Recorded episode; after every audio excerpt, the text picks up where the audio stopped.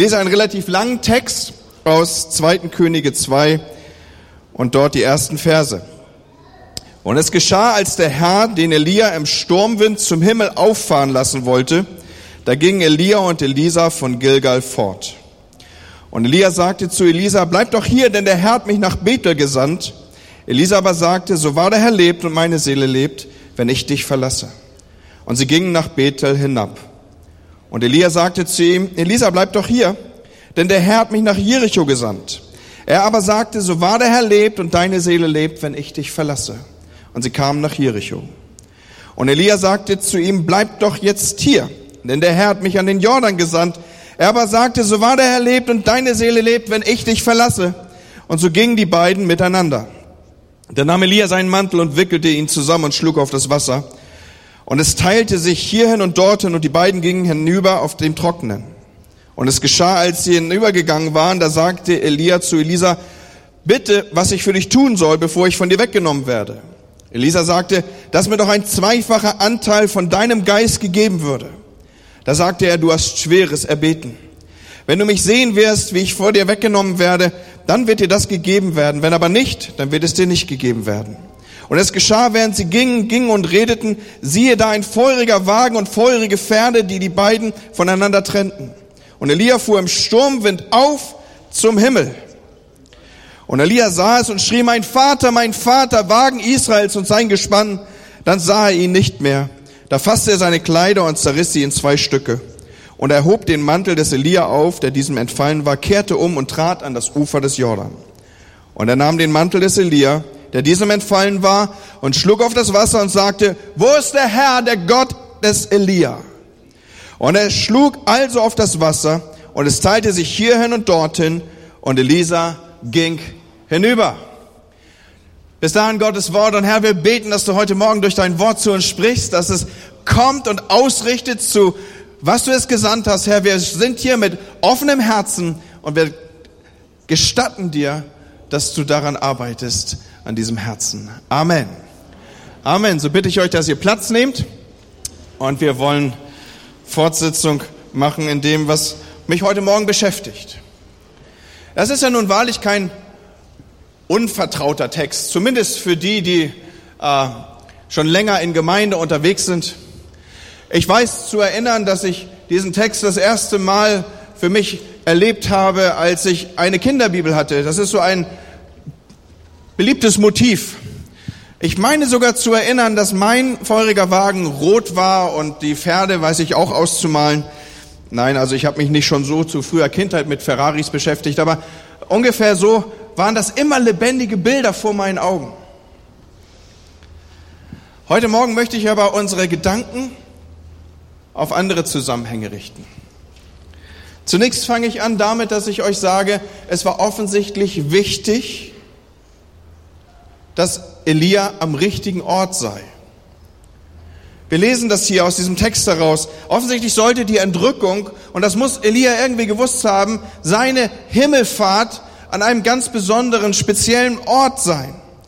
Offensichtlich hatte Gott mit ihm darüber geredet, wo das stattfinden würde.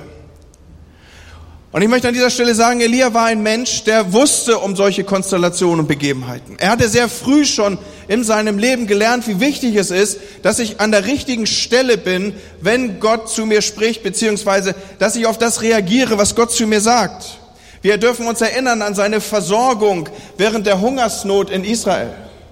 Es war ganz wichtig, dass er sich zu diesem Zeitpunkt eben am Bach Krit befand und nirgendwo anders irgendwie durch die Wüste taumelte, sondern an diesem Ort hatte Gott den Raben befohlen, ihn zu versorgen. Oder eine andere Versorgung, die Elia lebte, war die der Witwe. Und diese Witwe war eine Witwe, so lesen wir in der Stadt Zapat. So Elia hatte früh begriffen, dass es richtig ist und wichtig ist, zum richtigen Zeitpunkt am richtigen Ort zu sein, um die Verheißungen Gottes zu erleben. Das hatte er tief verinnerlicht und das nimmt er jetzt auch mit auf diese seine letzte Reise. Es ist wichtig, zur richtigen Zeit am richtigen Ort zu sein. Wenn ich so die letzten Monate hineinschaue, auch in unsere Gemeinde, dann spüre ich, wenn ich Menschen begegne, einen inneren Aufbruch bei ihnen ab. Menschen aus unserer Mitte stellen sich neu auf, stellen sich auf, Gott auf den Straßen dieser Stadt bekannt zu machen. Eine neue Generation, so nehme ich es aus meinem Blickwinkel wahr, an Leitern schiebt sich nach vorn und sagt, hier bin ich, macht was mit uns. Wir wollen bauen, wir wollen uns investieren, wir wollen die FCB nach vorne bringen. Gott hat uns hier reingesetzt und hat gesagt, das ist unsere Gemeinde, wir wollen sie entwickeln und wir wollen sie entwickelt sehen und ich freue mich darüber. Ich finde das fantastisch, das begeistert das Herz eines Leiters. Es sind also Menschen, die sagen, ich möchte am richtigen Platz sein und ich möchte das mitkriegen, wo Gott wirksam ist und wo er sich entwickelt. Und Freunde, das ist wichtig. Lasst uns das dir ganz am Anfang schon aus dem herausnehmen, was hier Elia heute Morgen für uns abbildet. Richtig wichtig ist es, zum richtigen Zeitpunkt und am richtigen Ort zu sein, um das zu erleben, was Gott hat für einen persönlich an Verheißung, aber auch für eine Gemeinde. Man kann es auch in andere Schlagworte fassen. Zum Beispiel, dass man mittendrin ist und nicht nur irgendwie dabei und als Zuschauer von außen drauf schaut. Oder aber auch, und da werde ich noch ein wenig spitzer in der Aussage, Gott arbeitet immer mit denen, die wollen. Aber zurück auf unseren Text hier, der uns heute Morgen beschäftigt. Ziemlich zum Ende seines Dienstes hat er auch Elia damit begonnen, sich in Nachwuchs zu investieren.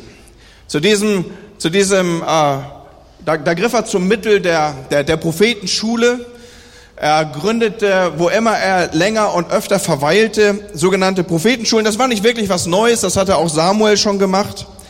Aber hier, auch um Elia herum, so wissen wir aus der Überlieferung nachzuzeigen, gab es eben diese Prophetenschulen. Eine von ihnen war in Gilgal, eine weitere in Bethel, auch eine in Jericho. Und jetzt verlieren sich so ein bisschen die Lokalitäten, aber es kann gut möglich sein, dass es sogar noch mehrere gab. Aber diese drei waren zentrale Ausbildungsstätten für prophetischen Nachwuchs. Und von einem dieser Prophetenschüler berichtet hier eben unser Text, mit dem zusammen ist Elia in dem unterwegs, was wir hier heute Morgen abgebildet sehen.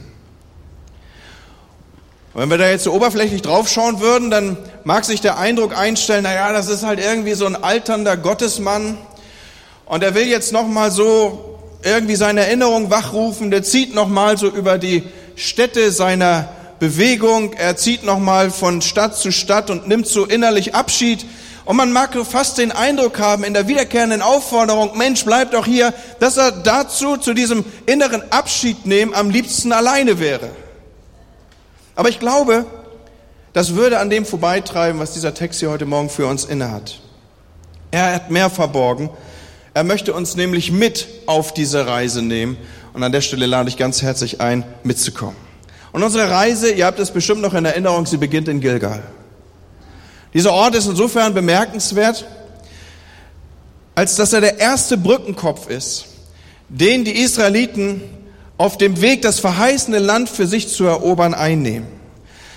Er ist der erste Brückenkopf, von dem aus sich jetzt alles weitere entfalten sollte. In Josua 4, Vers 19 lesen wir, und das Volk stieg aus dem Jordan herauf am zehnten Tag des ersten Monats und sie lagerten sich in Gilgal an der Ortsgrenze, an der Ostgrenze von Jericho. Hier kommen sie also rein. Das ist so der erste Brückenkopf. Das ist so der erste, die erste Landnahme. Man erobert das für sich. Und Gilgal war das Zuhause und die Heimatbasis für alle nun folgenden Operationen. Alles, was jetzt kommen sollte. Von hier aus sollte die Eroberungszüge stattfinden. Von hier aus wollte man Unternehmungen vorantreiben. Von hier aus nahm man jetzt das ein, worüber Gott so viele, viele Jahre gesprochen hat und gesagt hat, das gehört euch, das ist euer, nimmt es in Besitz. Gilgal war also der Ort, wo man sich dessen bewusst wurde und man sagte, ja, wir sind drin. Endlich da. Eine Generation hat es nicht gesehen, die Nachfolgende, die es vom Hören sagen wusste, sie setzt nun ihren Fuß auf dieses Land. Und das Erste, was sie zu tun haben, ist, dass sie den Bund mit Gott erneuern. Wir wissen darum, so ist in der Bibel nachzulesen, dass hier der Bund der Beschneidung wiederum aufgerichtet wurde. Etwas, was über Jahrzehnte vernachlässigt war. Man erneuert seine Beziehung zu Gott. Gilgal ist der Ort, wo man Dinge festmachte. Und wo man über Gottes Wort neu nachdachte, wo man es vielleicht als erstes erlebte, dass es auf einen wirkte, je nach Generation, man empfing Anweisungen. So dieser Ort steht wie kein zweiter für Anfangserfahrung. Erste Schritte im Glauben, Vertrautheit von Heimat, die Heimatbasis eben, ich habe diesen Begriff ja schon geprägt. Geregeltes Lagerleben, vielleicht sogar vorhersehbare Tagesabläufe bis hin dazu, dass man den Gottesdiensten Ordnung gab und man hat sich davor gescheut, sie Liturgie zu nennen. Was auch immer. Das bildet es ab. Leute, Gilgal spricht von Dingen, die absolut sicher sind, vertraut. Ich weiß, wann hier das Amen kommt. Ich weiß, wann wer beten wird. Ich kann mit einiger Wahrscheinlichkeit voraussagen, wer wird eine Geistesgabe weitergeben. All diese Dinge, das spricht von Vertrautheit. Und mitten hinein kommt nun das Wort zu Elisa, bleib hier. Bleib hier, du, ich bin nach Bethel gesandt, ist das, was Elia gegenüber Elisa äußert. Und jetzt erleben wir, wie vielleicht in Bruchteilen von Sekunden innerhalb von Elisa eine Entscheidung fallen muss. Eine Entscheidung, von der ich erlebe, dass auch der Heilige Geist sie mir selber regelmäßig und sicher auch dir vorlegt. An den unterschiedlichsten Abzweigungen und Wegverzweigungen meines und deines Lebens. Elia hatte die Möglichkeit, hier in Gilgal zu bleiben. In dieser Anfangserfahrung, so möchte ich es auslegen. Dieser Ort, der so sicher war, der scheinbar problemloseste, der so vertraut war, der so viel von Heimat abbildete. Man ist angekommen im verheißenen, im rettenden Heimatsland. Man ist Christ. Man ist wiedergeboren. Man ist vielleicht in einer guten, biblisch orientierten Gemeinde zu Hause. Man besucht regelmäßig die Gottesdienste. Vielleicht sind dazu auch noch ein paar weitere private, persönliche Frömmigkeiten. Man freut sich seiner Errettung. Jedes zweite Gebet ist, Herr Jesus, ich danke dir, dass ich errettet bin und dass du mir meine Sünden vergeben hast. Und man erwartet den Tag, da man nach Hause gerufen wird und man singt mit sehnsüchtigem Herzen schmetternde Lieder von der Heimat am goldenen Strand, wo man auf goldenen Badelaken und goldenen Picknickkörben goldene Golfbälle sucht. Ist das ein schönes Bild? Das ist okay, möchte ich sagen. Daran ist nichts falsch. Menschen von Gilgal haben alles, was man zum Heil braucht. Sie sind im verheißenen Land, sie sind Einwohner, sie sind Bürger mit der Staatsbürgerschaft Gottes. Was für ein Privileg. Und doch gibt es da diese ganz persönliche Frage, die heute Morgen vielleicht auch an dich, so wie sie an Elisa gerichtet war, formuliert wird, die vielleicht der Heilige Geist an dich richtet. Willst du noch einen Schritt weiter? Ich bin weitergesandt, sagt Elia. Wo sind die Menschen, so darf ich vielleicht auch vor dem Hintergrund der fortgeschrittenen Zeit ein wenig reduziert sagen, die mitgehen, die bereit sind weiterzugehen nach Bethel. Denn wenn wir diesen Ort in den Fokus nehmen, Bethel, dann weiß jetzt der geneigte und kundige Bibelleser, dieses Wort bedeutet Haus Gottes.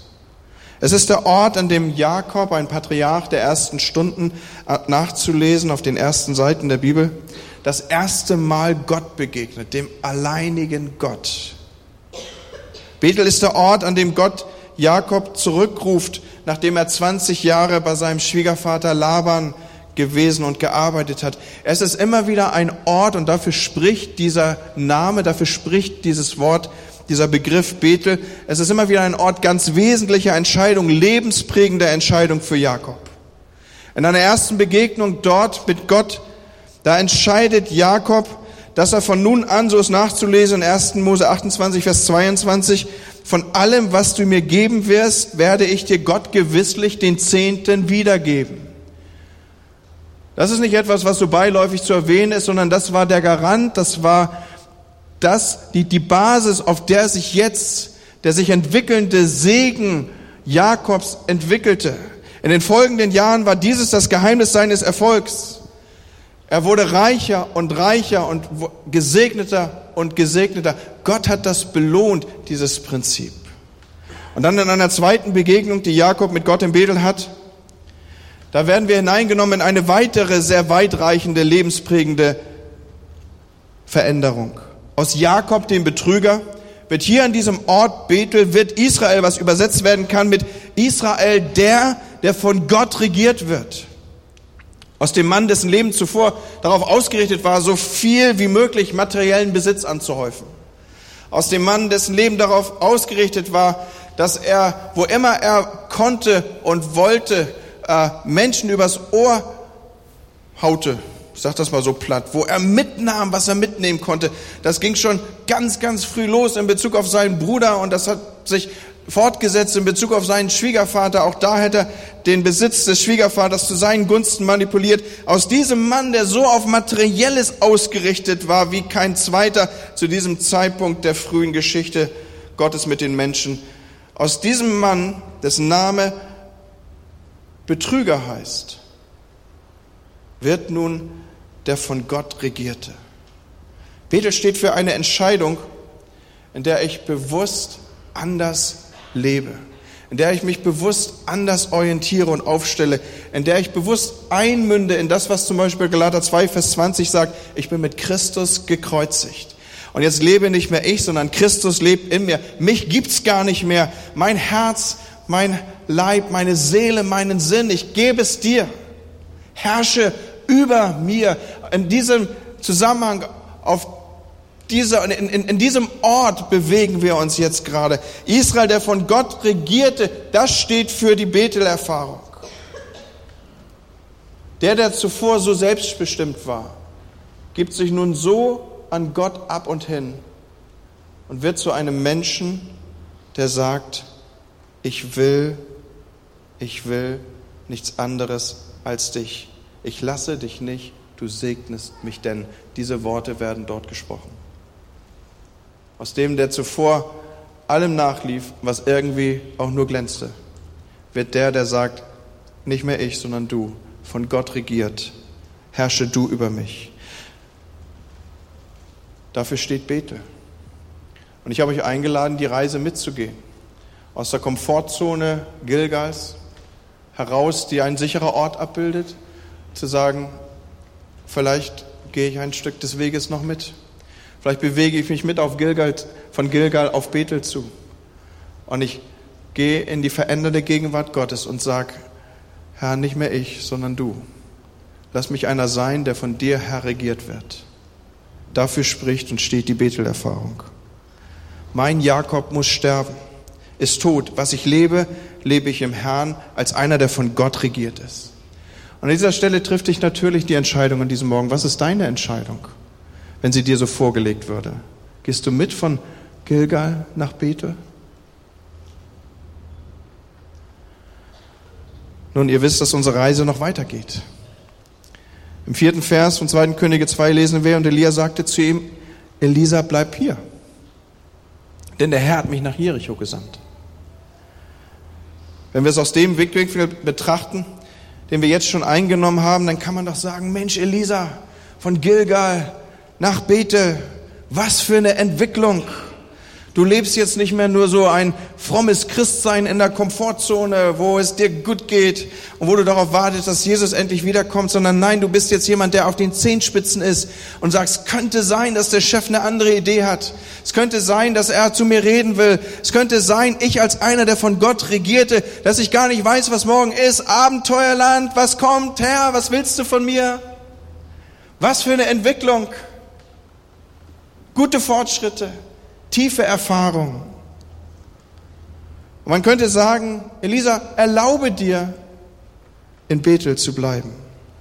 Und doch sieht die Entscheidung anders aus. So wahr der Herr lebt, das ist eine alttestamentliche Schwurformel. Und deine Seele lebt, wenn ich dich verlasse, ich will weiter mit. Ich will tiefer rein. Und so geht er mit nach Jericho. Und Jericho, ihr erinnert euch, die ihr euch in der Bibel als zu Hause erlebt. Wie kein anderer Name ist dieser Name mit Kampf verbunden. Ein Kampf, der nicht mit natürlichen Mitteln gekämpft wurde. Es ist ein Ort, so möchte ich auslegen, an dem Gott dich und mich mit hineinnimmt. Die, die wir bereit sind, Dinge mit ihm durchzukämpfen, geistlich durchzukämpfen, für Dinge zu beten, so lange, bis der Sieg da ist. Es sind immer nur wenige Freunde, die diese, diese, diese Durchbruchsarbeit, darf ich das mal so ausdrücken, machen. Es sind immer nur wenige, die diese Durchbruchsarbeit leisten für die vielen, die dann am Ende die Erquickung genießen. Und Jericho ist so ein Ort, der für geistlichen Kampf steht. Ich will das gar nicht zu stark aufblättern. Wir lesen in der Bibel, dass es Dämonen und Fürsten über Länder und Städte gibt. Daniel 10 ist solch ein, eine Textstelle, wo uns Einblick darin gewährt wird. Aber auch hier das verheißene Land, was einzunehmen ist, ist ein Land, das in dieser Weise beherrscht und Regierung gefunden hat. Wir lesen in 5. Mose 18 ab Vers 9, ich blätter da nur mal so rein, wenn du in das Land kommst, das der Herr dein Gott dir gibt, dann sollst du nicht lernen, es den Gräueln dieser Nation gleich zu tun. Denn dort leben Bandsprecher und Totenbeschwörer und Wahrsager, die Tote befragen.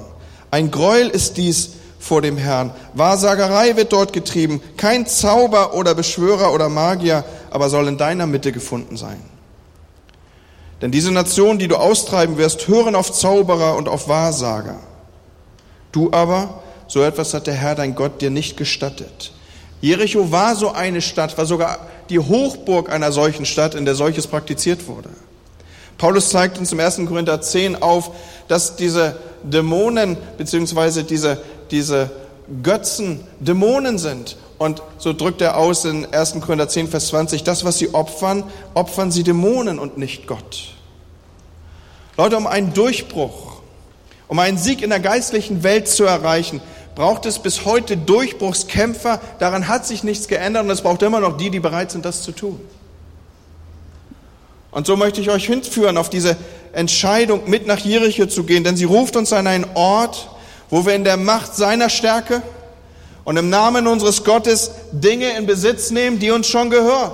Wo wir im geistlichen Sinne unseren Fuß draufsetzen und sagen, wir proklamieren diese Stadt diese Stadt Bremen und umzu, und ihr wisst, Bremer denken immer weiter als die Stadtgrenze. Dieses Gebiet, dieses Area gehört uns. Und so kommen von allen Seiten Menschen schon jetzt gefahren. Aber wir werden mehr sehen. Wir werden dieses Haus voll sehen. Wir werden jeden Stuhl besetzt sehen. Und wir werden sehen, wie Gottes Herrlichkeit sich ausbreitet. Da, wo wir losgehen und sagen, dein Reich komme, wie im Himmel, so auf Erden. Ist irgendjemand hier, der das glaubt?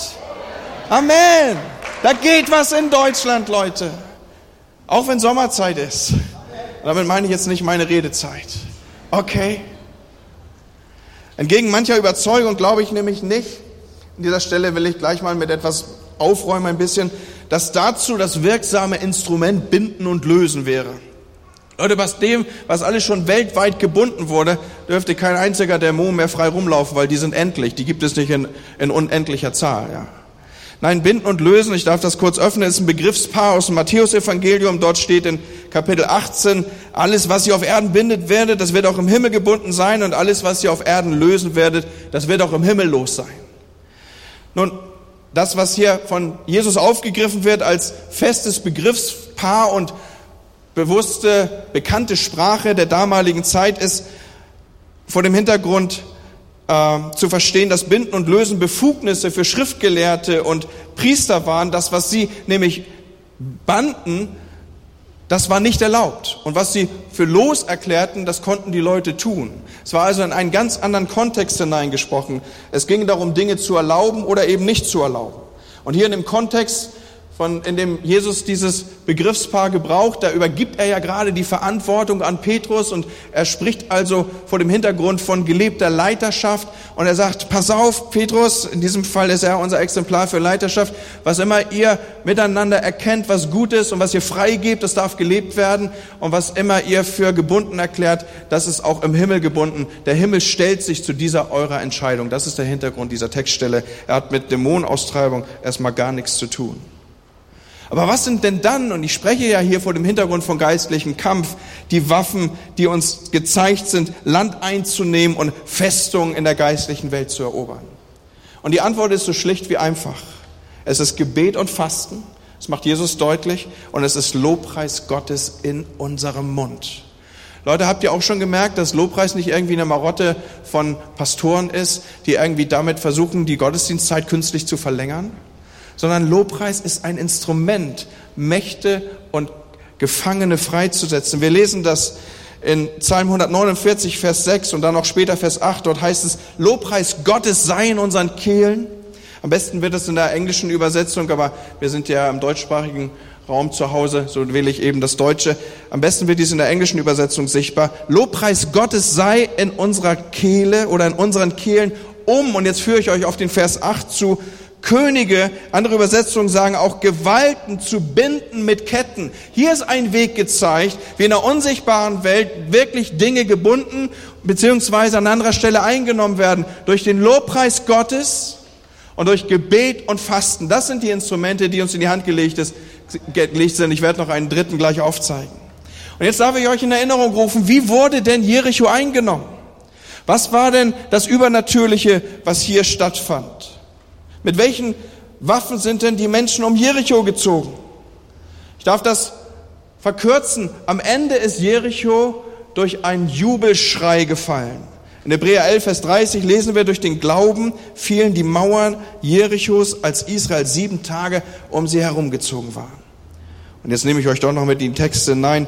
Josua 6. So trugen die sieben Priester die sieben Posaunen vor der Lade des Herrn her und bliesen immerfort in die Posaunen. Zu diesem Zeitpunkt sollte das Volk ruhig sein.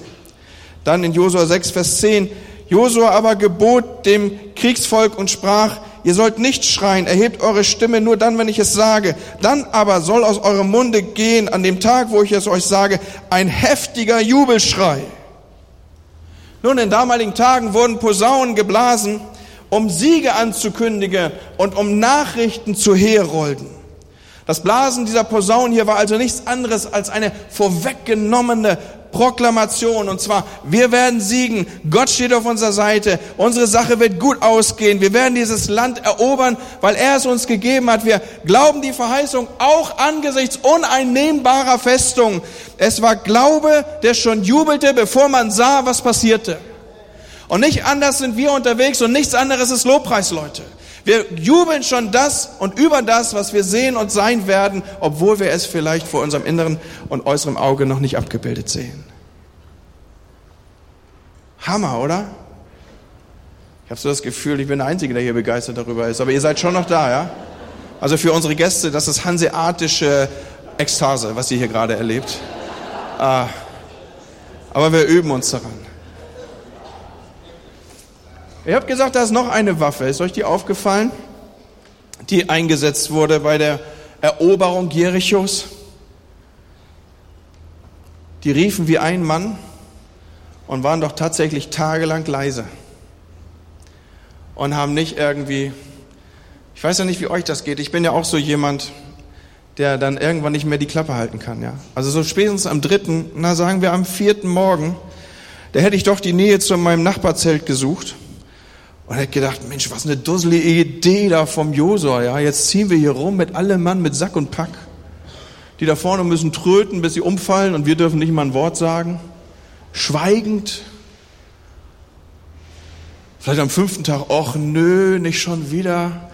Ich meine, jetzt haben wir doch bewiesen, dass das nichts bringt. Könnt ihr euch ungefähr vorstellen, also wer schon länger als fünf Jahre in der Gemeinde zu Hause ist, der weiß, das war der perfekte Nährboden für die Gerüchteküche. Wahrscheinlich gab es schon ab Reihe 10 irgendwie haschierten Josua. Ja, ab Reihe 5 war es nicht mehr nur haschiert, sondern er war durch einen Wolf gedreht. Und ganz hinten hat man wahrscheinlich schon Frühstücksbällchen vernascht. So die Dinger, die es bei Ikea gibt, aus irgendwie äh, gedünsteten Josua. Ja, Nee, keine Spur, Leute. Die ziehen da rum und halten Einheit, stehen zusammen. Epheser 4 sagt, befleißigt euch, die Einheit zu halten. Und Fleiß hat zu allen Zeiten schon immer von Arbeit gesprochen. Von, ich muss darum kämpfen, dass etwas bewahrt bleibt. Und der Teufel weiß sehr, sehr wohl, was für ein Waffenpotenzial in Einheit liegt. Und deswegen erleben wir auch an dieser Stelle so oft, dass er genau diesen Punkt sucht. Auch bei dir, in deiner Ehe, in deiner Gemeinde. Er weiß ganz genau, wenn er den Punkt auseinander hat, dann geht es schwierig mit Gemeinde. Auf der anderen Seite, ich darf euch kurz einblenden, den Turmbau zu Babel, sie sprechen mit einer Stimme. Was immer sie sich vornehmen, Wer will sie aufhalten? Und das sagt Gott über etwas, was jetzt nicht wirklich das prickelndste Projekt war. Nun, Elia stellt diese Frage an Elisa, willst du mit?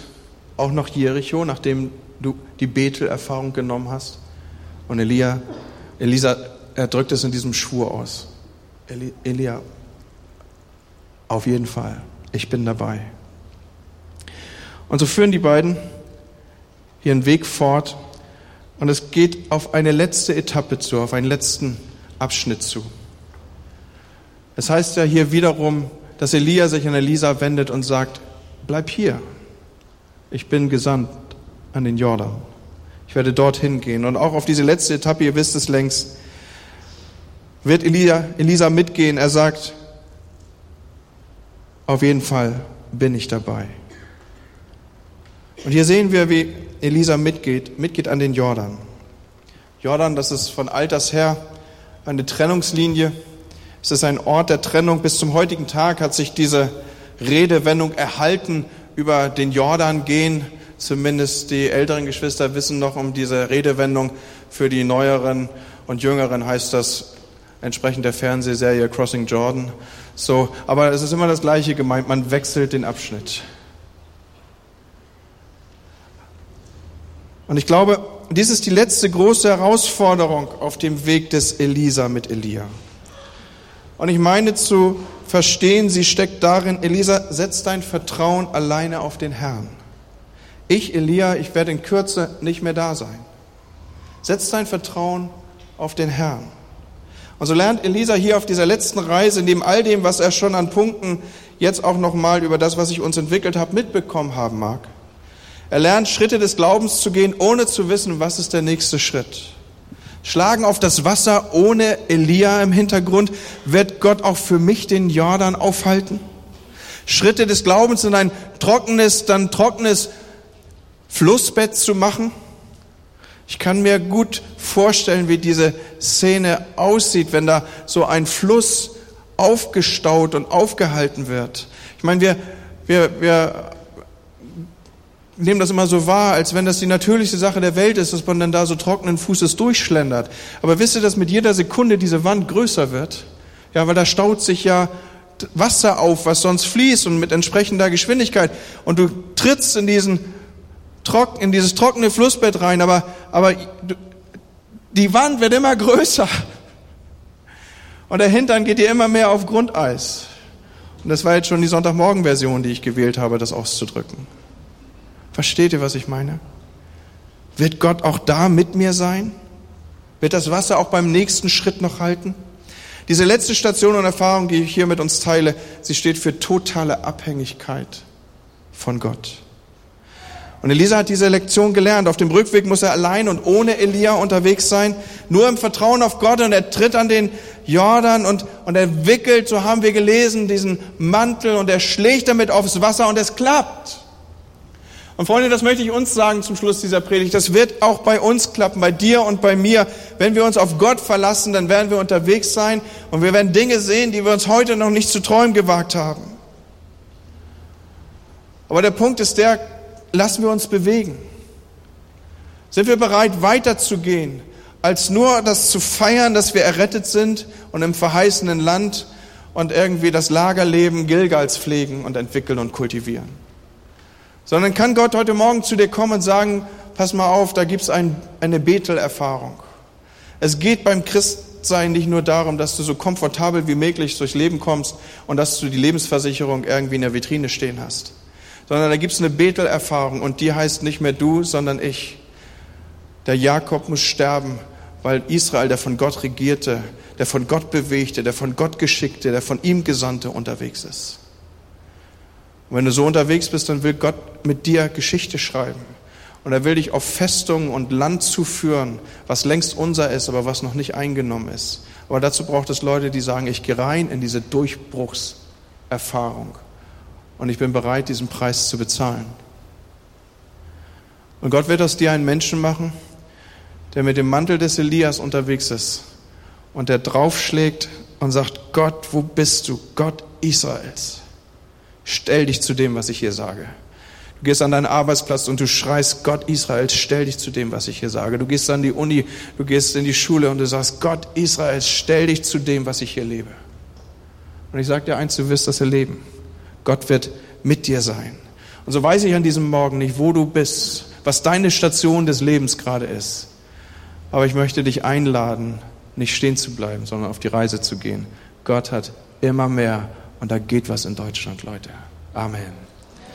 Amen.